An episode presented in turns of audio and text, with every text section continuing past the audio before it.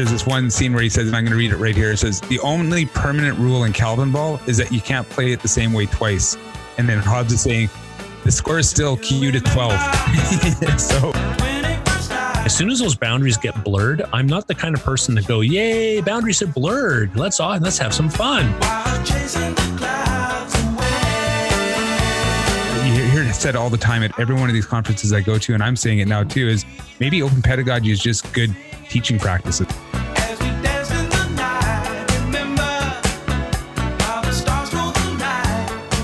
Hey, everybody, welcome to another episode of Praxis Pedagogy Podcast. In this episode, episode 15, it's actually number four in our December special series. Chad and I sit down and we discuss the question What does open look like to us? Hope you enjoy.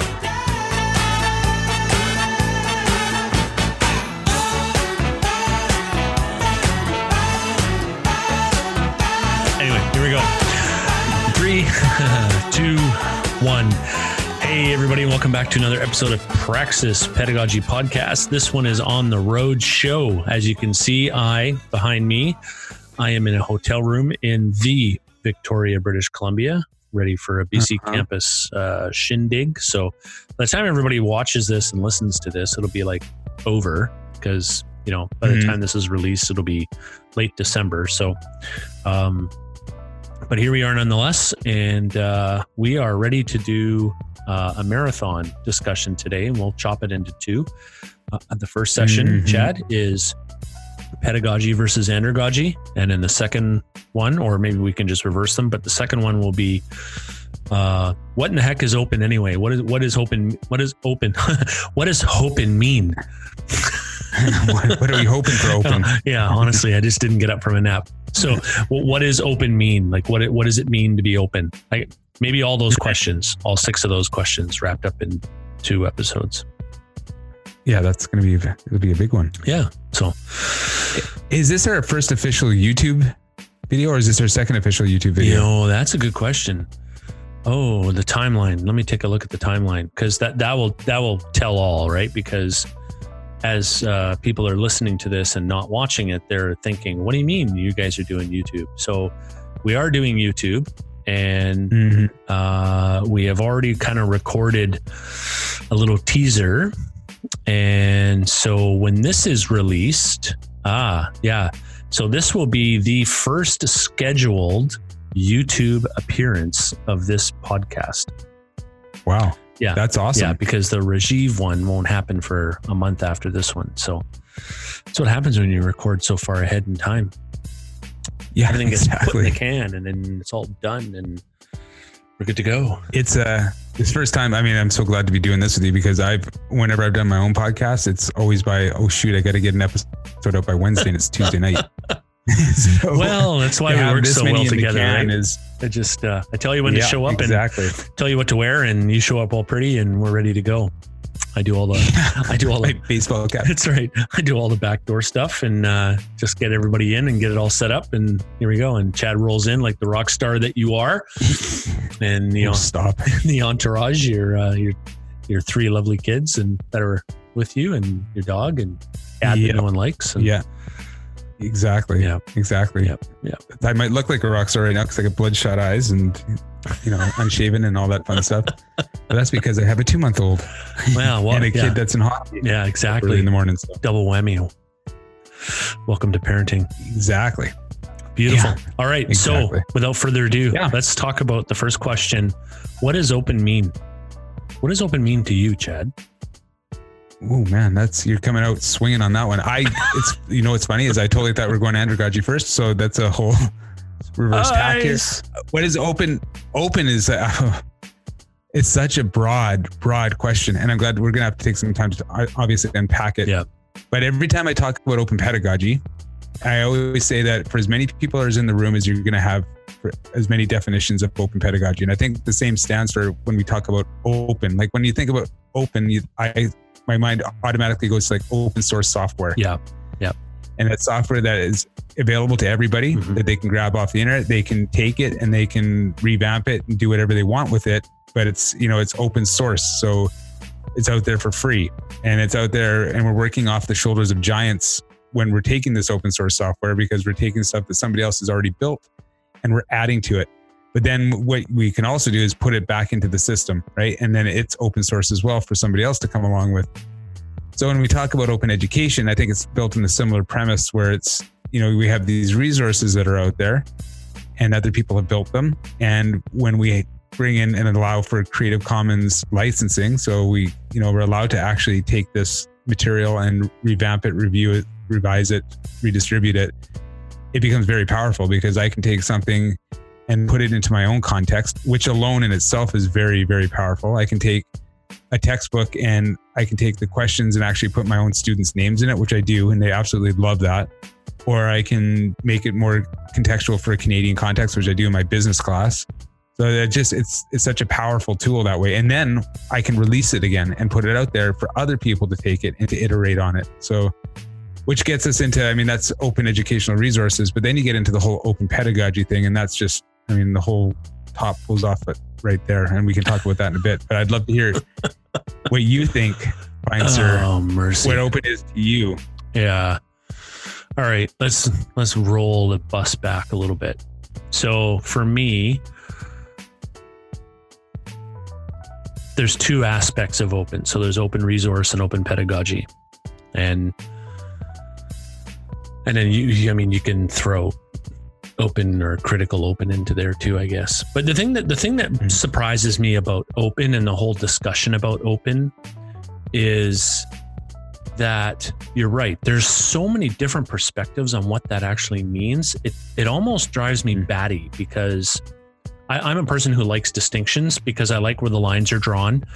For one, it, it gives me it gives me peace of mind, and it also gives me freedom, right? Because if I know where the boundaries are, then I can do whatever I want to do in those boundaries. But as soon as those boundaries get blurred, I'm not the kind of person to go, "Yay, boundaries are blurred. Let's all let's have some fun," right? I'm I'm more the guy that goes, "Okay, so." like take a football field for instance there's definite sidelines there's definite markers on the field that tell you where you are and how far you need to go there's a definite yeah. end zone and you know yeah. and whether you like to keep score or not in, in, games that we play you know that's up to you but um i'm the kind of guy that likes to know where the boundaries are where the delineations are how i keep track how i track myself how all the stuff so when i run into a guy or a girl back up when i when i run into a person I'll put some backup mm-hmm. noises in that, something like tires screeching or whatever. but uh, when I when I run when I run into a person who says something like, "You can't define open," I kind of go, "What? What? What? Like, what do you mean you can't define open? Like." somehow somewhere you have to have some kind of operating definition for open right and so i'm really trying hard not to rant on this because well, I don't want to, I don't want to become the rhino and turn everybody off and they go, oh, we don't want to listen to these guys anymore because they're just psycho. But um, it, I'm not answering your question yet, am I? So when I when I think about open, what I really think about is is two things: open resources and open pedagogy or open practices. So open resources to me mean all, everything about it is licenses, the permission side of it. What what am I allowed to do with this this thing? Right? or what am I going to allow other people to do to this thing? And, mm-hmm. you know, there's all those different licenses out there and everything from I made it, it's mine, no one can have it, you know, my ball, I'm going to go home, leave me alone, to here, just take a piece. And if you like it, okay. And if you don't like it, then throw it in the garbage and do something different. I really don't care. So there's, right. There's all that in between, right? And, and in between. So for me, that's the OER side of it. And the OEP thing, um, again, that just it, it's you're right. Like it's just different for each person who does it, and you know we've said this a billion times that most people are already practicing to some degree openness. They just don't know it yet, and yeah. And so when we talk about open teaching practices, because we want to try and respect some of those people that are tired of hearing the pedagogy part of it. Um, mm-hmm. But if we want to talk about open teaching practices, then again, that has a wide range to it, right? Like that, yep. that that could mean everything from, hey, I'm going to take a little bit about what you do in the classroom and incorporate it into what I do in the classroom, and, and I'm going to share a little bit what I do with you, and and so there's a little bit of open, all the way yep. to hey, let's have the students sit down and create the rubric with me. Yeah. Like, that just Yeah. blows my mind that people will do that with a classroom. Like, okay, everybody sit down and we're going to talk about how you want to get marked today. And Yeah. I'm not making fun of it. It's just like that's what comes to my brain when I think of this co creation, especially when it comes to rubrics, right? Because it's almost like, wow, like not that's not letting the opening the door to the barn. That's like blowing the barn up, right? And Well, and- hopefully the horses aren't and- anymore. But Well, sometimes they are, and that's the whole problem. and so So like you're, you're inviting them into all of this. It's it's it's very powerful. Uh, yeah, there's no doubt that it's powerful, but there's a part of me goes, it can become somewhat chaotic too and out of control. And I and I'm not sure I like that part of it yet. Right. Mm. And and Mm. yeah, I'm a bit of a control freak. I'll just say it out loud. I just did. So it's it's hard for me to let go of everything. Like I, I don't know if you saw this or not, but a couple days ago, Jesse Stommel tweeted out this tweet that he goes, you know, he he's hate he hates the word repository because it just it goes against everything that he believes about openness. right. And I'm like, because and he, and he equated it with, you know, I can't remember the the actual quote, so I'm, I'm going to get it somewhat wrong, but he said something to the effect that he equated it to like an a, a, a, an old style international banking system or something like that, where it was very transactional, where you just dump stuff in and people show up and they take stuff out. Right. and and for him that's just like you know you may as well grate your fingers across a chalkboard for him because that just just goes against everything he believes in when it comes to open. And then it makes me think okay like well then what does open mean then? Right? Like I mean, does is this stuff just float out there? And I, I was very tempted to respond to him in the tweet and go, "Can you help me understand this a bit more?" And I don't know if he listens to our podcast. Hi, Jesse, if you do, and, and please don't don't hate us, but I, I just don't I, don't I don't get it. Like Why he's bucking against the system like that, like, or why he's asking those questions, or even like, Oh yeah, no, no, no. I don't, I don't mind the questions. I don't. I I just, I don't mind the questions because that's what I love about quote unquote openness is that, you know, we're we're all given a voice in this space. But I Mhm. just when I hear something like that, it kind of makes me think, okay, well, then wha- what are we going to do? Right? We have all this material. Is it, is it just a different word? Is it just semantics for him, or is it just mean, hey, I gotta well even like even any metaphor i can think of is a repository to a certain degree like hey i got a i got a basket over there or i got a table over there or i got a i got a stick right here you can take yeah. like i, I don't i don't get that So for me, I think going back to his thing, I think for him, definitions are very, very important. And so a Mhm. repository has such an institutional sounding to it, sound to it. Whereas I think if somebody used a word like cooperative, right, instead of having a repository for open educational resources, which sounds very transactional, and we're trying to shift away from the transactional form of education. But we, you know, we look at our students as taking a withdrawal from the knowledge that we're giving them. So I think he has a, an issue, and I, I I could be totally off the mark, Jesse. So if you're again, if you're listening, when you're on the podcast, we can talk about this. Stommel. yeah this would be a good opportunity for us to say hey jesse come on the podcast and tell us exactly what you meant by that because and, Yeah. and again i'm not being disrespectful i'm just i just don't know and you know maybe we should have him on the podcast and i'll ask him and say hey yo jesse what's going on Mhm. repository man? Like what are you doing? And because I, I i'm i'm never afraid of the question right? But for me i, I just again i want to know the definition. Like what what do you mean? And if you're going to call it a co-op okay. Uh, see, and, and I'm getting into areas I haven't done my homework in, but you know, you look at even co-ops where people live. That's that's those are those are subsidized situations, mm-hmm. right? And who subsidizes Yep. them? The government. So Yeah. if we're going to call it a co-op or a community, like I don't know. I think people get hung up on words too much, and maybe I get hung up on the fact that there is no words to describe sometimes this stuff. I I just drives me Yeah, but that, isn't that part of the whole? To me, that's part of the magic. I know I'm very unlike you in the sense that I like the fact that the lines get blurred a bit and they get Yeah, a little more crazy gray and that. You, you just like, Yeah. dude, just take a just erase that a little bit here, and we'll just get rid of that. just yeah, exactly. And then there's a knock on the door and it's Yeah. labor relations. That's all. Hello, Chad. hey guys, me again. Now, the best way, and I, I just called this up on my computer. So if you're watching the video, you see me looking to the left. It's it reminds me of Calvin and Hobbes We can all relate to Calvin and Hobbes. And remember, Calvin and Hobbes had a game called Calvin Ball. Oh, You remember this at all? No, I don't remember, but uh, yeah, yeah, I don't remember. Had, they had a game where it was like they're doing crazy things. They're both wearing masks. They're running around like grabbing. They one of them's got a ball. The other's got like a wicket. One's riding a horse. And then there's this there's this one scene where he says, and I'm going to read it right here. It says the only permanent rule in Calvin ball is that you can't play it the same way twice. And then Hobbes is saying the score is still Q to 12. so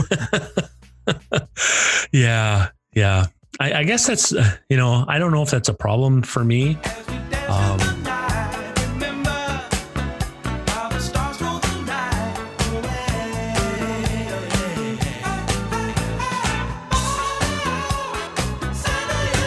Okay, so Calvin Ball.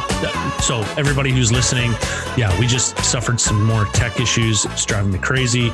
Um, I think I'm going to have to put some stock into a new platform and figure this stuff out because I'm tired of this cutting out. But anyway, you were talking about Calvin Ball.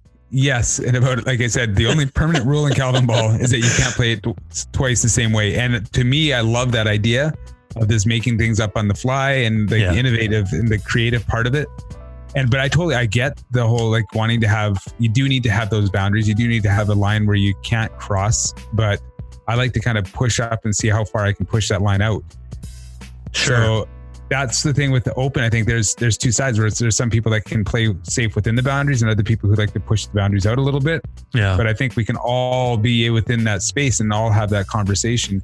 And I think it's important to have those conversations. I like the fact that somebody like Jesse Stommel will go out there and say something about, you know, I don't like the term repository because it gets a conversation going. And I think there's so much power in those conversations that are happening yeah. much like when we were at the Open Ed conference, right? And and David Wiley announced that this was the last Open Ed conference that he would be running. hmm It felt like, and I think I mentioned this before, it felt like all the air left the room, but it was only an exhale. And then on the inhale, all of a sudden, all these great conversations started happening. Yeah, that's that's true, and and you know I'm I'm I'm happy for those conversations too. I guess sometimes I just get too, I don't know, cynical. Now, cynical is the wrong word. Uh, I just start thinking about okay, where's this going? Like, where Mhm. where are you taking this? And sometimes I don't. to use to use the master's mumbo jumbo language, I don't rest in the moment. Right. Well, Right. I just like, okay, so where are you going with this? And I'm trying to connect all the dots and I'm learning to not try and connect the dots so fast to try and see what comes out of it. But um, Yeah. anyway, that's so when we talk about open, like for me, like for me right now, open means two things. It means licenses and how I communicate that. And, Right. and and what I'm allowed to do and what I'm not allowed to do. And then Mhm. on the other side of it is in my practice, uh, Allen Iverson, practice, because it's all about practice. I mean, it, listen, we're talking about practice, not a game, not a game, not a game. We talking about practice. in my practice, uh, it's it's about learning as much as I can from a bunch of different people and meshing it all together. okay. And and and and I guess that's because a part of me is is that uh, assimilator mode where I like to gather tons of different perspectives and research when when I'm doing stuff. It's like like Mhm. when I'm doing a paper or I'm doing an article or even a blog post or even a podcast for that matter, I end up going way overboard on on information gathering and I find it really hard to narrow it down. But I like doing that because I want to make sure and this there's a flip side to this because I want to make sure I'm not missing anything, but that's also a, a fear that drives that that thing that okay, what if I miss something? Um, and so when I'm when I'm talking about open for me in my practice, that's that's really all about meshing together what other people are doing. So I watch people like you, I watch people like uh, Arlie, I watch people like uh, Robin. I, I mean, I watch a lot of people from near and far, and go, Mhm. okay, how can I take this principle and put it into my context? Right. I love that. And it's like a quilt, right? Like you're taking all these. Yeah. And I think Terry Greene has that. Oh, now my mind's mush, so I can't think of the name of it. But there's Mhm. an open pedagogy patch book, I think he calls it. Yep, yep, And it's Yep. just people sharing stories of Yep. how they and of their teaching practices. And you're right. Maybe we should step away from the whole OEP type of um, definition and just start talking about. And here's a you hear it said all the time at every one of these conferences I go to, and I'm saying it now too. Is maybe open pedagogy is just good teaching practices. Yeah, we've heard that from a few people, right? And Yeah. and I've I've thought about this a, a lot since I've gotten into the movement with both feet and going, I'm not sure I want to call it pedagogy because it's not first of all, it's not it's not directed at children. So, you know, that the whole pedagogy piece, one definition of it is is, you know, learning uh, understanding how children learn. Um, but uh, I think that's morphed into you know our own practices, how we practice our our craft, right? Yeah. And as tradespeople, we get that at a deep level. We understand that practice makes better, and that and that's from you, and that's actually from one of your students from a long time ago, from a, a right. guild podcast, right? Yep. And that's one reason why, um, quite frankly, this podcast is called Praxis Pedagogy because it's all about practicing to make better, right? Yeah practicing not necessarily what we preach because some of the stuff we don't know what we're saying about because we just we're haven't filled in the blanks yet right but Right. um we're growing in that knowledge so it's more about practicing what we're learning than you know expounding the philosophical and and epistemological I said that wrong, but the the background and the structure of what pedagogy really means. So for me, Right. For me, and I don't want to I don't want us to jump too quick into the other topic, but I think there's a there's a significant difference between pedagogy and andragogy. And the way I look at andragogy is how do I make my practice better? Right. And before, and I think that's an awesome transition. And let's just put that a pin in that. I finally got to use that term I've always wanted to. And we'll, we'll get to Put a pin in that. I one thing that I want to uh, get back and talk about is more Calvin ball. Yeah. just kidding. As the whole idea of like what you said, there's there's the practice, the teaching practices, and then there's the epistemology of of our teaching, right? So we we have those two things, and sometimes they just seem so like you have the academics over here discussing all the theories, and then you have the actual teachers that are in the trenches trying things out Mm-hmm. and I think that we that it needs to be married a little little more. I think it is very important, and maybe I'm just saying this because it's something that is like a hobby and a passion of mine is is studying stuff like pedagogy.